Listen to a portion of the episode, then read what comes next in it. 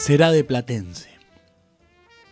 Cuando al diento que no tengo lo lleve a la cancha, sé que será complicado lograr que se haga hincha de Platense.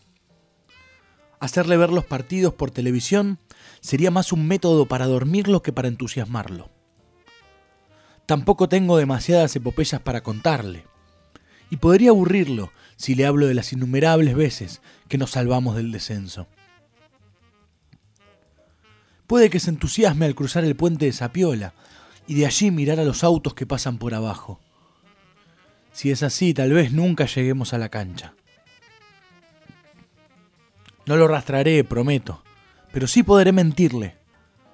Hasta que no acceda a Internet, podré hablarle de que Platense fue tres veces campeón del mundo, e incluso que en una de esas jugué yo. En la transición a la realidad le enseñaré a sacar decimales, usando las tablas de promedios. Le haré barriletes marrones, aunque me cueste convencerlo de las bondades de ese color. Le hablaré de las minorías y sus derechos. Le hablaré de la tiranía de la Liga de Clubes Grandes y de que todo crece desde el pie. Le citaré frases que lo animen. Bienaventurados los que están en el fondo, porque solo resta ir levantando, por ejemplo.